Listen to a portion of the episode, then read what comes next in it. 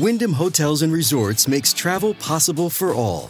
Whether it's the long haulers looking for a great cup of coffee, a roomier rest for the on a whim road trippers, or a place to make summer memories with the whole family. No matter who you are, where you're going, or why, with 24 trusted brands to choose from like La Quinta, Days Inn, and Super 8, your Wyndham is waiting. Get the lowest price at wyndhamhotels.com. Restrictions apply. Visit website for more details.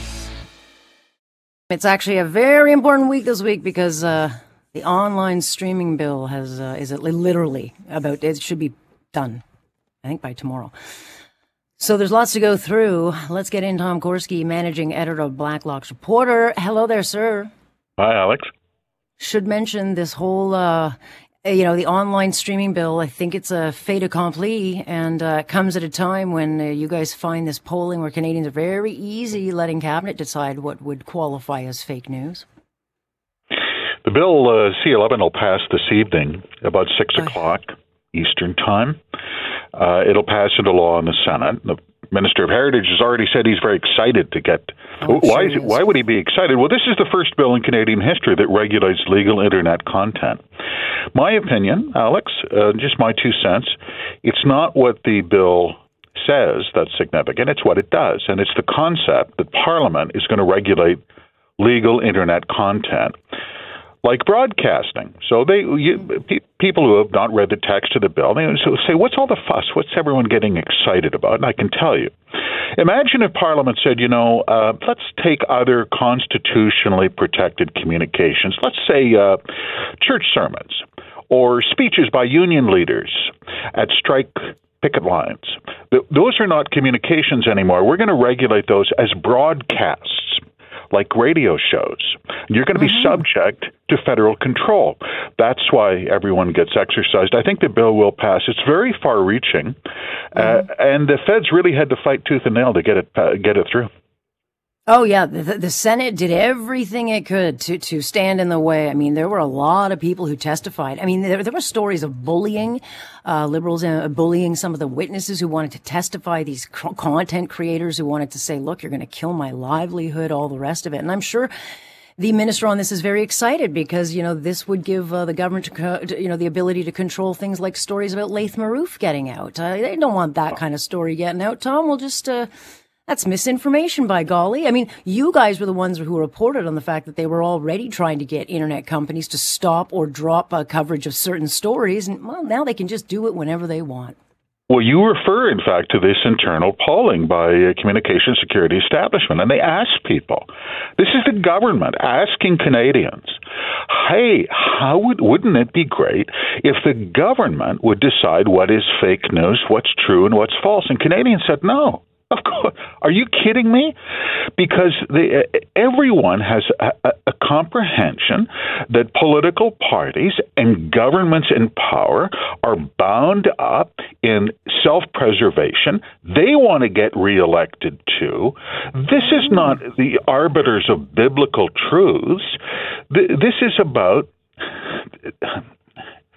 they, Alex, Cabinet has had a fetish about internet control for the last seven and a half years.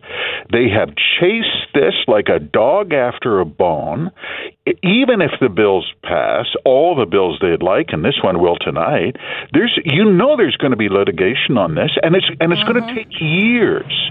So you know some lawyers are going to pay off their speedboats once this is done, but Canada's not in the vanguard of uh, creativity on this one. A comment was made by a former CRTC commissioner. Think about this little picayune Canadian broadcasting system taking on the whole global internet to suit our purposes. It's ridiculous. It is, and very, very damaging, but uh, can't say we didn't warn them, Tom. They were warned. Uh, meanwhile, you got uh, the PSAC union uh, folks um, protesting. Look, I think they're at an impasse now. They don't seem to want to bend. The government doesn't want to uh, bend. Uh, where do you see this going?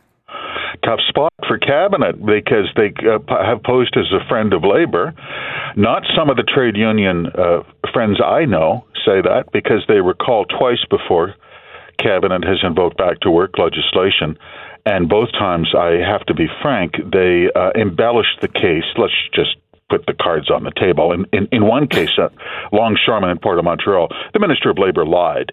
She said that lives were at stake uh, because there were COVID emergency medical supplies that were tied up by a longshoreman strike in Montreal. We, we, we established through access to information it was simply false.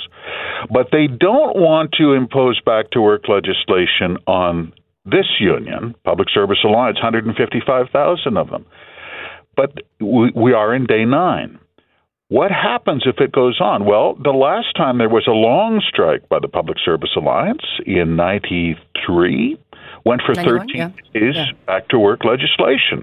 So no one in Parliament is interested in helping Cabinet uh, escape this trap in which they have found themselves, and it's going to get pretty hot. Yeah, well, um, they're still getting paid for now, so that always helps. Um, I'm sure when the paychecks stop, then maybe they'll get a little more um, interested in getting a deal done. The Treasury Board president has denied that, by the way. Oh, oh, oh, then I believe her.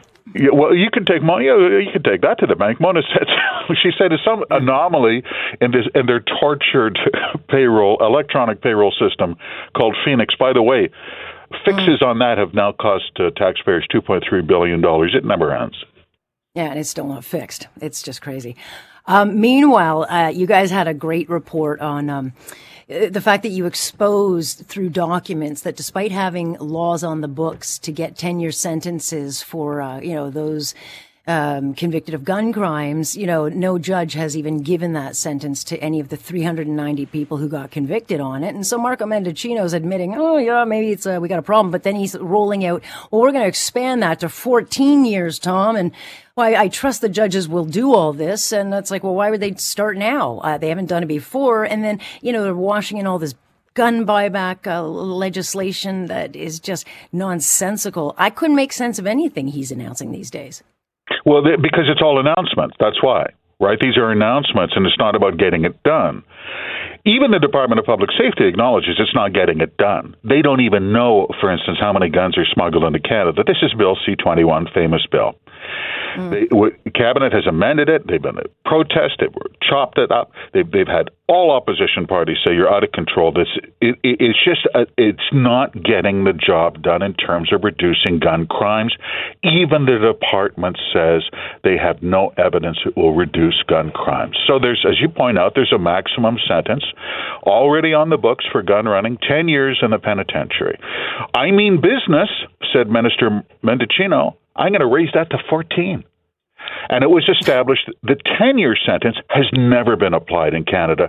Number of gun runners who got the maximum sentence was zero. So he's accused of virtual signal. Absolutely not, Mendicino said in Public Safety Committee yesterday. No way, no way. Alex, this famous gun buyback program, we've been hearing about, I've been hearing that speech for three years. They're not mm-hmm. even close. They've set deadlines in internal documents that they missed them on. There's going to be no gun buyback program this year. So what's the point? Anyway, remember this, as MPs have said, we are now 10 peace officers have been killed in the line of duty this year. It's not a joke. Gun crimes are, are very alarming to many people, and these bills are not getting it done. No, they're not. Uh, but basically, all they have to do is undo everything that they uh, undid of, of Harper is basically what they have to do.